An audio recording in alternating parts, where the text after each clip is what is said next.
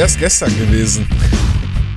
Da sind wir schon wieder. Hauptstadt-Eishockey, kurzer Wechsel, Nummer 21 nach dem Spiel der Eisbären Berlin gegen die Iserlohn Roosters, der Playoff-Auftakt. 3-4 haben die Eisbären das Spiel verloren. Und darüber spreche ich. Frisch zurückgekehrt, braun gebrannt, Shampoos noch im Blut, aber trotzdem absolut schlecht gelaunt. Flo, zurück aus Dubai. Hi, wie geht's? Hi, geht so. Du hast gesagt, ich soll die Taste schon bereithalten. Ja, ich glaube, die kommt heute ein paar Mal zum Einsatz. Also mittlerweile geht's schon. Hätten wir so, wir sind nicht in einer Zeitspanne von Abpfiff bis zu einer halben Stunde aufgenommen, wäre es, glaube ich, noch ein bisschen ekliger geworden. Ohne jetzt alles schlecht zu machen, aber so zumindest zum Ende des Spiels, sag ich mal, ist der Puls und die Nachsicht gesunken, beziehungsweise gestiegen. Blöde an der Taste ist, dass die nur mich mutet und nur auf meine Stimme pfeift. Also insofern... Ja, ist doch schön, dann wird das hier für uns beide heute der letzte Podcast. Ja, ich habe den ja eh mal schon als explizit markiert, also insofern können wir hier auch mal hier und da fluchen und meckern. Dann wird das heute explizit plus Premium. Explizit plus Premium. Ja, fangen wir doch mal an. Also die Eisbären haben, wie bereits angesprochen, 3-4 verloren. Spielfilm des Spiels, wenn man so will, geht früh durch Matt White in Führung, sieht bis dahin eigentlich alles gut aus. Powerplay-Tor der Iserlohn Roosters, gleicht das ganze Ding dann aus. McKiernan nach wunderschöner Vorarbeit von Lukas Reichel mit dem 2-1. Ja, Iserlohn kommt zurück. McKiernan dann im Powerplay, die Führung. Und zu dem Zeitpunkt konnte man eigentlich ja davon ausgehen, dass das Spiel jetzt eigentlich so den Lauf nimmt, wie die Eisbären sich das vorgestellt haben. Aber Iserlohn hat im zweiten Drittel überhaupt nicht zurückgesteckt. Dann hat natürlich die Whitney-Reihe, wir haben es eigentlich ja im letzten kurzen Wechsel mit Hannes, hatte ich es ja auch noch angesprochen, dass gerade diese Whitney-Reihe, die problematische Reihe bei den Iserlohn Roosters, das natürlich macht sie das 3-3. Ja, und dann im Powerplay in doppelter Überzahl, eine Minute vor Schluss dann das Siegtor durch Brent Ober. Natürlich Brent Ober, auch den hatten wir angesprochen, weil der ja auch schon im Trikot der Grizzlies Wolfsburg bevorzugt gegen die Eisbären getroffen hat. Soweit der Spielplan, nicht der Spielplan, sondern das Drehbuch zu dem ersten Spiel. Ja, Flo, wie ist erstmal so deine Grundeinschätzung zum Spiel, bevor wir ins Detail gehen? Naja, vom Prinzip ja schon so, wie du es eben gesagt hast. Also sie haben ja nun wirklich gut angefangen, die Tore gemacht, generell das Spiel. Ich habe mir jetzt auch die letzten Spiele mal nicht aus dem Vogelnest angeguckt, sondern stand unten an der Bande.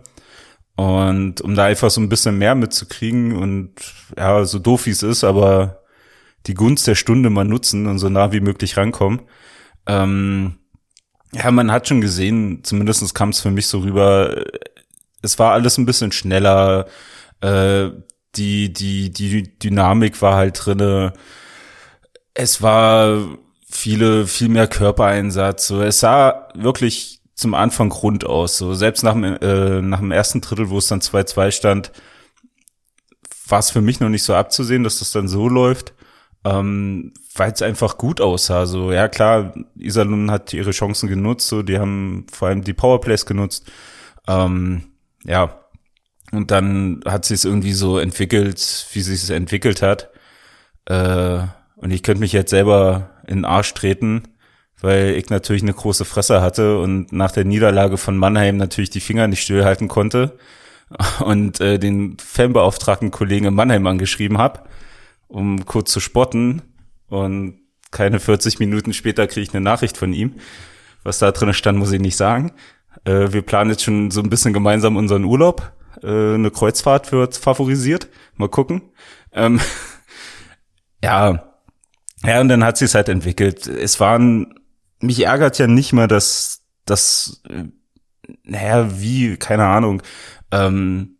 man verloren hat. Das ärgert mich tatsächlich nicht mehr, sondern mich ärgert der Weg dahin und vor allem das letzte Drittel. Vor allem diese vielen dummen Strafen, die einfach kamen. So, ich hatte es vorhin mit meiner Mitfahrgelegenheit jetzt auf dem Heimweg angesprochen gehabt und besprochen. Heute hast du dir als Team irgendwie selber im Weg gestanden damit. So, es waren Strafen dabei, wie bei Nöbels. Das Theater da, alles gut. So, der geht den jüngsten Spieler an, da gehst du hin, alles schön. So, aber dann den Puck dann noch so wegzuschlagen. Okay, Emotionen. Als Nöbels muss man sich das vielleicht auch einfach klemmen. Warum es dann da 10 Minuten kam, keine Ahnung, verstehe ich nicht, ohne jetzt irgendwie ein Schiri-Bashing zu machen.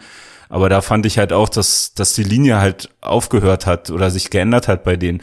Wo zum Anfang, zum ersten Drittel die Aktion mit Ankert war das gegen Foucault, der nach Abpfiff dann noch meint, Fukuda am Weg zu stehen zu müssen. Und die 2 Minuten kriegt, habe ich gedacht, okay, hey, enge Linie vom Schiedsrichter gespannt, aber bis hierhin okay.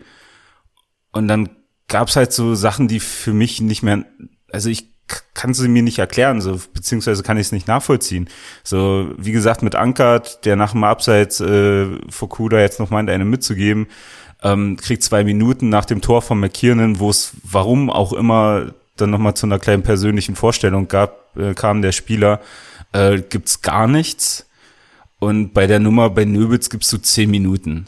Wo ich mir denke, ey, 5 hätten da auch gereicht, so, dann wär's okay gewesen, so, und dann wär's schöner. Warum du da 10 Minuten gibst wegen so einer Scheiße, verstehe ich nicht.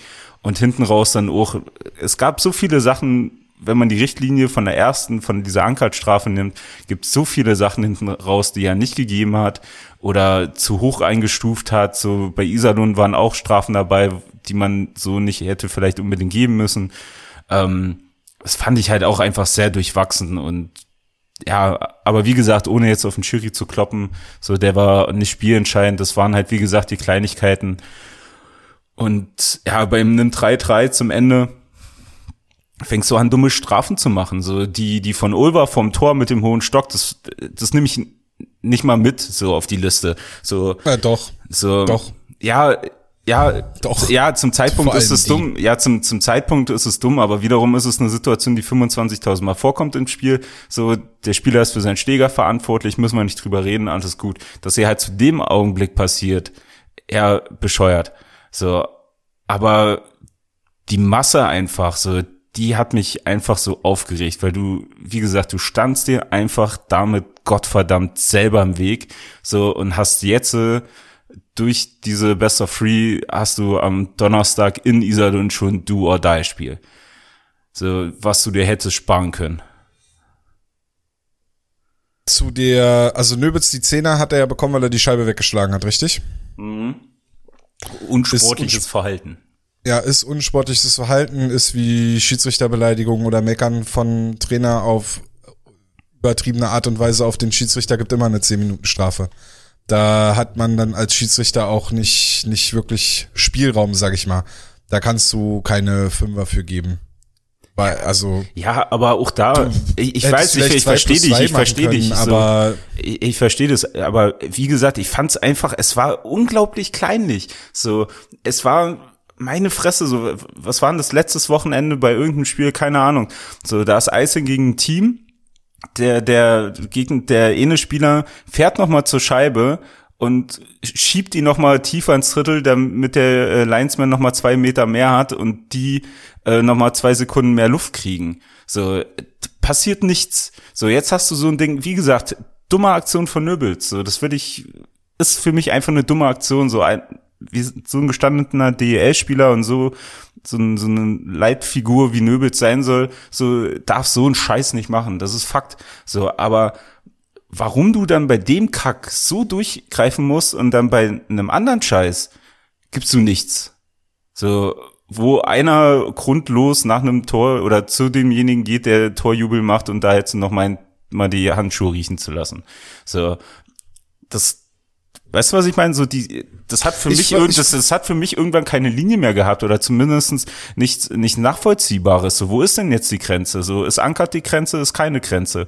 So, das fand ich halt einfach, das war schon sehr, sehr schwer, irgendwie da irgendwo was nachzuvollziehen. Und wie gesagt, unabhängig davon, dass man einfach zu viele Strafen genommen hat, so in verdammt ungünstigen Situationen, und dadurch Iserlohn rankommen lassen kann und die dann auch noch mit dem Whitney das Tor, also ja, er hat versucht zu schießen, aber das war eigentlich mehr so ein Upsi, weil so wollte er bestimmt nicht machen. Die haben dann auch noch das Glück und netzen dann da halt ein, ja, da ist dann, keine Ahnung, Glück des Tüchtigen oder sowas, oder wie der Scheiß heißt, keine Ahnung. Also mehrere Faktoren. Ich fand die Linie eigentlich okay. Also es war mir, also klar kann man sagen, es war kleinlich, für ein Playoff-Spiel vielleicht zu kleinlich. Andererseits wird ja auch immer, also bin ich ja auch immer vorne dran, der dann argumentiert so, warum ist das Regelbuch in der regulären Saison so groß und in den Playoffs ist es nur noch so 2 A4-Seiten, weißt du, was ich meine? Ja, klar. Da habe ich auch ein großes Problem mit, weil es halt vor allem Mannschaften nicht entgegenkommt, die eher technisches Tempo-Eishockey spielen, wo ich ja die Eisbären auch eher einsortieren würde. Die spielen ja eher dieses skillbasierte Eishockey und nicht dieses harte Eishockey. Und Playoff-Regelauslegung vieler Schiedsrichter ist ja dann mehr, kommt ja dann mehr diesen harten Teams entgegen. Ich will jetzt nicht sagen, dass Iserlohn ein hartes Team wäre. Also weißt du, ich will jetzt da jetzt nicht quasi die Eisbären sind so und Iserlohn wäre so. Ich fand die Linie war meiner Meinung nach ausgeglichen. Und nicht, weil ich fand jetzt nicht, dass das Iserlohn oder die Eisbären in irgendeiner Form bevorteilt wurden. Ich finde, Aktionen wie die von Nöbels sind einfach dumm. Das muss man auch so benennen. Da musst du als, wie du gesagt hast, als gestandener Spieler dann halt auch einfach cleverer sein und deine Emotionen unter Kontrolle haben. Und ich weiß nicht, ob es eine Reaktion auch für ihn persönlich darauf war, dass er jetzt die letzten Wochen halt auch ja nicht so ganz in Form zu sein scheint. Und ich fand ihn auch zu Beginn des Spiels nicht so stark, nicht so präsent. Können wir auch gleich noch drauf kommen, gerade auch seine Position im Powerplay. Ich finde, da ist er momentan nicht optimal besetzt. Das Powerplay generell sah komisch aus, aber da lass uns da gleich drüber reden. Und dann sage ich dir ganz ehrlich, die Aktion von Ulva, die dann zur 5-3 Überzahl führt, trifft Oliver den Iserlohner, ich weiß nicht, wer es war, aber trifft Oliver den Iserlohner nicht so deutlich im Gesicht. Nicht, also er trifft ihn ja wirklich klar im Gesicht, da kann kein Schiedsrichter sagen, oh, ich nehme den Arm jetzt nicht hoch. Nee, das, geht der Schläger ganz knapp am Helm vorbei oder trifft er ihn am Helm oder so, ne? Und also es ist trotzdem ein hoher Stock. Ich glaube, dann geben sie die Strafe nicht, weil dafür ist es dann doch wieder Playoffs, Schiedsrichter, letzte Minute, und Iserlohn spielt schon in Überzahl. Aber dadurch, dass es so deutlich hoher Stock war, blieb gar keine andere Möglichkeit. Und dann kommt der andere Punkt, wo ich sage, weil du meintest, das ist gar nicht mal so das große Problem. Ich finde die Aktion von Olva deutlich schlimmer als die Aktion von Ramage. Die Aktion von Ramage würde ich sogar eher sagen, da gibt es Schiedsrichter, die lassen das durchgehen. Das war ein Zweikampf, wo Ramage sich nicht clever angestellt hat, aber es war ein Zweikampf. Aber die Aktion von Olva, du hast gerade eine 2-1 in Unterzahl gehabt, die du nicht nutzen konntest. Meine Fresse, lass den Schläger auf dem Eis und versuch wieder in die defensive Position zu kommen. So, ich finde, also ich habe irgendwie jemanden auf Twitter gelesen, der meinte, sie hätten so aggressiv in Unterzahl gespielt. Fand ich nicht.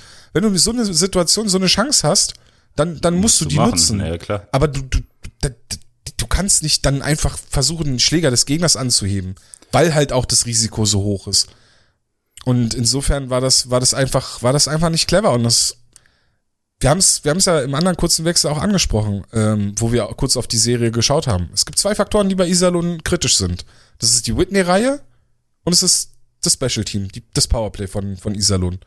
Den 2 Sachen musst du aus dem Weg gehen. Ich fand, die Whitney-Reihe haben sie in dem Spiel eigentlich gut unter Kontrolle gehabt. Da kam nicht viel bei 5 gegen 5. Das war klar, das eine Tor, das kann dir passieren, ne? Wenn du jetzt sagst, du hast das eine Tor von Whitney und du hast 2 Powerplay-Tore, gewinnen die Eisbären das Spiel. Also wenn du die beiden Powerplay-Tore rausnimmst, wenn du sagst, okay, Whitney macht zwar sein Tor bei 5 gegen 5, aber die Eisbären gewinnen ja dann trotzdem 3-2, ne? Weil du die Powerplay-Tore von Iserlohn rausnimmst. So dann, oder 3-1. Egal, Rechnung geht nicht auf, ist egal, aber du weißt, worauf ich hinaus will. Die Eisbären gewinnen das Spiel, wenn sie den anderen Faktor Iserlohn in Special Teams bringen oder Iserlohn in Überzahl bringen, nicht zulassen, dann gewinnen die Eisbären das Spiel. Und das war der große Faktor. Und ja, also das ist halt, der Punkt. Um nochmal 1, 2 Sachen klarzustellen. A, ich find's geil, dass du gesagt hast, mit Hannes hat's ja mehr Spaß gemacht und wir haben jetzt hier so einen Einstieg. Was? Ich hab nicht gesagt, mit Hannes hat's mehr Spaß gemacht. Doch, hast du zum Ende gesagt. So, zum Ende hat Hannes gesagt, er hofft. Ich hab gesagt, es war witziger. Naja, ist doch dasselbe, witzig, Spaß. Es ist halt ein und dasselbe, so, weißt du? Ich bin jetzt wieder da und jetzt ist vorbei mit Lustig. Also, der Shampoos war nicht gut. Ja, meiner hat hier Baller, zeigt dir. Zurück zu der Obergeschichte, da haben wir uns dann vielleicht missverstanden oder ich habe mich einfach ungünstig ausgedrückt. So, ich bin da völlig bei dir, dass das 2 Minuten sind wegen hohen Stock, da müssen wir nicht drüber reden. So, mir ging es halt eher um das Timing. So, wie gesagt, habe ich mich vielleicht einfach gerade ungünstig in Rausch der Emotionen ausgedrückt. So. Also legst du dann doch auch die Verantwortung in Olvers Hände? Na klar, weil er den scheiß Schläger in der Hand hat. Okay. So, ich sage, tatsächlich falsch verstanden. Da gibt's keine Diskussion, so, da gehe ich ja völlig mit bei der Regelung. Der Spieler ist für seinen fucking Schläger verantwortlich. So, und klar hat er versucht, den hochzusnappen und hat den nicht erwischt, den Schläger, sondern den Kopf vom Iserlohner. So, und das halt sichtbar. Dass das 2 Minuten sind, da müssen wir nicht drüber reden und das hat doch nichts mit Playoff-Härte oder sonst was für einen Scheiß zu tun. So, ja. Da gehe ich völlig mit. Dass das Spiel an sich härter und kniffliger und Kleinigkeiten sind, ist klar. Dafür ist es auch irgendwo Iserlohn, die auch so ein gewisses Spiel haben. So, die sind vielleicht jetzt nicht irgendwie so komplett hart, aber die sind schon so 4 Tage altes Brot hart.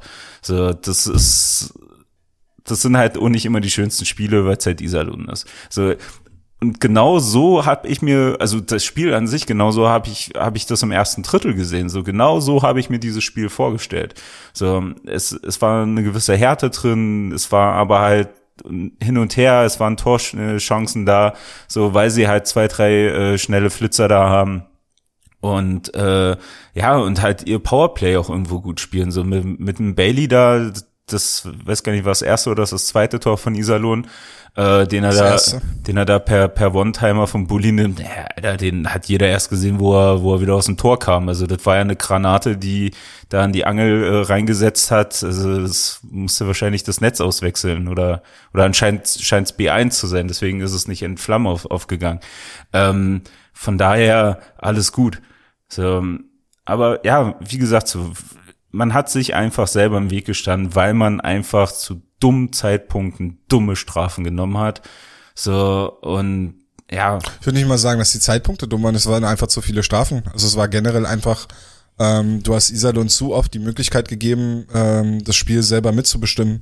Mhm. Die Notwendigkeit dazu wäre aber eigentlich hätte gar nicht bestanden. Also zum Beispiel auch die Strafe von Tuomi, ja, die auch eine klare Strafe. Ja. Du überstehst die Unterzahl und dann gibt's ja so diesen schönen Spruch, so der Wechsel nach der Unterzahl, wenn der Spieler gerade zurückkommt, ist eigentlich die schwierigste Phase, oder die gefährlichste Phase, weil natürlich das Unterzahlteam muss sich erst wieder darauf einstellen, wieder zu 5 zu sein, aber auch für die angreifende Mannschaft ist es gefährlich, weil sie ja eigentlich ja irgendwie noch in ihrer Powerplay-Formation sind und Iserlohn macht dann da halt kurz darauf dann, nachdem Tuomi wieder aufs Eis kam, halt das 2-2, und dann halt, ja, dann auch die Strafen, wenn sie schon in Unterzahl waren. Ich meine, die haben fast 4 Minuten 5 gegen 3 gespielt in dem Spiel. Eine haben sie ja überstanden, die kompletten 2 Minuten. Ja. Aber halt dann, die zweite war dann halt kostbar, ne? Und wie ich eben in meinem Anfangspunkt ja gesagt habe, du hast diese 2 Faktoren, die Iserlohn enorm gefährlich machen. Und du musst die Möglichkeit finden, also wie gesagt, du wirst es nicht vermeiden können, ne? Dieses erste Powerplay-Tor, was du eben angesprochen hast, das war ein Strich. Rick Goldmann hat gemeint, das war ein Pfeil. So, also es war, also natürlich kannst du so eine Gegentore kassieren und du kannst auch ein Gegentor der Whitney-Reihe kassieren. Aber du musst dann halt gucken, dass du im Spielverlauf dann halt nicht denen nochmal die Möglichkeit gibst, in Überzahl zu spielen, ja, denen nicht nochmal die Möglichkeit gibst, 5 gegen 3 zu spielen. Und da meine ich dann auch, also da ist es dann auch, da muss dann halt die Cleverness der Spieler reinkommen, wenn sie merken, oh, die Linie der Schiedsrichter ist hier schon ein bisschen enger. Und oder ne? Mhm. Also die pfeifen hier ein bisschen strenger, als man das vielleicht erwartet hat. Ja, dann muss ich halt vielleicht mal ein bisschen noch mehr auf meinen Schläger achten. Dann darf dir sowas wie Oliver, kurz vor Schluss, darf dir dann einfach nicht passieren. Und dann kannst du natürlich diskutieren, ja, vor der Strafe, bevor die Eisbären das Powerplay-Tor von McKiernan machen, wo Nöbels gefoult wurde. Da gab's, glaube ich, gar keine Strafe. Dann war's, glaube ich, das war die Grenier-Strafe, kurz vor Ende des ersten Drittels, wo im Close-Up macht Grenier einen ganz klaren Cross-Check gegen Nöbels. Der wird nicht gepfiffen. Und danach kriegt er eigentlich die schlechtere oder die schwächere Aktion rein von dem, was halt passiert. dieser leichte Stockschlag auf die Hose von Nöbels, der schon außer Balance war und dadurch dann zu Fall kommt. Dafür kriegt er dann die Strafe, wo man dann sagen kann, okay, aber den Crosscheck hättest du schon geben können. Und natürlich kann man auch darüber diskutieren, ob nach dem Powerplay-Tor, wo die sich dann nochmal kurz gerangelt haben, ob man da eventuell nochmal eine Strafe rausgeben will. Ich habe auch versucht, da in der Wiederholung dann nochmal hin und her zu scrollen und zu gucken. Ich habe überhaupt nicht entdeckt, was da... Zengerle hat ja den Nase abbekommen. Ja, ja. Und ich habe da überhaupt nichts erkennen können, was Zengerle in der Aktion gemacht haben soll, was dazu geführt hat, dass Iserlohn plötzlich sauer auf ihn ist. Ja, eben, also da kann ja nur sein, dass er nochmal irgendwas Nettes gesagt hat oder so. Also eine andere Erklärung gibt's ja da nicht. Keine Ahnung. Also vielleicht hat er einen guten Punkt erwischt beim anderen. Aber wenn wir bei okay, erzähl du erstmal. Nee, das war schon eigentlich so. Na, nicht ganz. Das, was du eben gesagt hast, ich glaube, das bringt ziemlich auf den Punkt. So die Cleverness der Spieler war heute einfach nicht da. So, ja. Das ist, glaube ich, so die goldene Überschrift heute. Ja. Eine Sache, die mich auch ein bisschen gestört hat, oder zwei Sachen, die mich gestört haben, eine ein bisschen kleiner, die können wir kurz abhandeln. Ich habe nicht verstanden, warum die PC-Reihe im letzten Drittel überhaupt nicht mehr aufs Eis kam. Ja. Also PC, Streu und Mick waren es, glaube ich, die im letzten Drittel überhaupt nicht mehr gespielt haben. Klar, Iserlohn hatte die paar Tage Pause durch die Quarantäne. Wo man, also was natürlich sicherlich auch ein Vorteil sein wird, einfach weil die auch, also wenn da die Spieler nicht erkrankt sind und quasi einfach wirklich, ja, eine Woche Pause hatten, dann haben sie natürlich auch länger, also haben sie auch mehr Kraft, ist ja einfach, ne? Fakt. So, und dann verstehe ich nicht, wenn Iserlohn schon von vornherein nur mit 3 Reihen spielt, warum man sich dann selber auch noch einschränkt und auch nur mit 3 Reihen spielt, wo man vielleicht, also selbst wenn die PC-Reihe immer nur so 30-Sekunden-Shifts bekommt, glaube ich, ist es am Ende Luft, die dann deine Top-Spieler halt mehr haben, wenn es dann halt in die entscheidenden Phasen halt irgendwie kommt. Das hat mich ein bisschen geärgert und kannst du gleich was zu sagen, weil der zweite Punkt, den ich kurz ansprechen würde, wäre dann noch das Powerplay, was ich nicht so ganz verstanden habe. Wenn du zu den 3 Reihen noch was sagen willst, dann jetzt. Nee, naja, halt genau das, was du meintest, so dass man sich da selber bestimmt hat, wie zum Beispiel in Dietz. So, ich glaube, das war nach dem zweiten Drittel, wo mit einmal ein Dietz wie aus der Zauberlampe auftaucht und auf dem Eis noch kurz 2 Kringel dreht, weil ihm wahrscheinlich kurz kalt war. Hey, was so Dietz ist heute da? Okay. So, keine Ahnung, hat er überhaupt eine Sekunde auf dem Eis gestanden? Also ich habe ihn nicht gesehen. Ja, nee, genau das ist es so. Und selbst halt wenn du halt so eine dritte Reihe hast, auch wenn die da jetzt nicht die produktivste ist vielleicht oder nicht produktivste in dem Sinne, dass es halt die torgefährlichste ist, aber das ist ja halt trotzdem eine Reihe eben, die Luft verschafft, die dem Gegner dann nochmal ein bisschen zusetzt, die vielleicht trotzdem Druck erzeugen kann oder eine Chance rausarbeiten, whatever, scheißegal. So, ja, dass man da sich so eben selber beschneidet, war ja auch nicht ganz gerafft. Powerplay. Endlich sprichst du übers Powerplay, Tom. Ja, also es war jetzt nicht schlecht, was sie da am Powerplay gespielt haben. Ich habe halt irgendwie ein bisschen das Gefühl gehabt, das war so ein Rückschritt in die schlimmen Zeiten des Eisbären-Powerplays. Und zwar, dass man nicht so klar erkennen konnte, welche Formationen sollen da auf dem Eis stehen und wer soll da mit wem eigentlich spielen, weil es ein wildes Durchmischen der Spieler war. Wir haben uns ja in der WhatsApp-Gruppe auch da mal hier und da Formationen hin und her geschickt, Hannes und ich, weil wir uns auch nicht so ganz sicher waren, wer da jetzt mit wem und wo spielen soll. Und um das Wo geht's mir eigentlich mehr, weil das hat mich zum Großteil irritiert. Und da geht's vor allem um die erste Formation, in der Marcel Nöbitz mit auf dem Eis steht. Also als erste Formation würde ich die Boychuk, Nöbels, Foucault, Reichel oder Zengerle und dann halt McKiernan-Formationen einordnen. Und warum ich sage Reichel oder Zengerle, wir haben noch gar nicht angesprochen, dass Max Zengerle wieder dabei war. Max Zengerle war heute wieder dabei. Max Zengerle war wieder dabei und ich fand ihn im Powerplay auch direkt auffällig. Also da merkst du halt, dass er als Spielmacher schon große Fähigkeiten hat und sehr stark ist. Und er hat aber nicht jedes Powerplay mit dieser Nöbels-Formation gespielt, sondern Reichel hat dann auch ab und zu seine Position übernommen, hat aber ähnlich da gespielt. So, der Punkt, den ich dann hatte, war, dass Nöbels auf der rechten Halbbandenposition gespielt hat. Auf der Position, wo ich eigentlich eher Foucault sehe, weil der halt diesen Direktschuss hat. Und Foucault hat aber den Bumper gespielt, das ist die Position, die quasi in der Mitte zwischen den beiden Bullypunkten ist. wo sonst eigentlich Leo Pöderl stand, der das auch überragend spielen konnte bis zu seiner Verletzung. Und ja, Zengerle die halt hinterm Tor, mehr oder weniger, eigentlich Netfront hinterm Tor und Boychuk auf dem anderen, auf der anderen Seite. Und ja, selbsterklärend, wo dann Brian McKinnon stand an der blauen Linie. Und ich weiß nicht, ich bin mit diesen, also ich, Marcel Nöbitz hat ja letztes Jahr eine sehr gute offensive Saison und hat ja auch viele Powerplay-Tore geschossen und hat da auf der Bumper-Position gestanden, wo er Pucks abfälschen konnte, wo er Direktabnahmen direkt aus dem Slot machen konnte.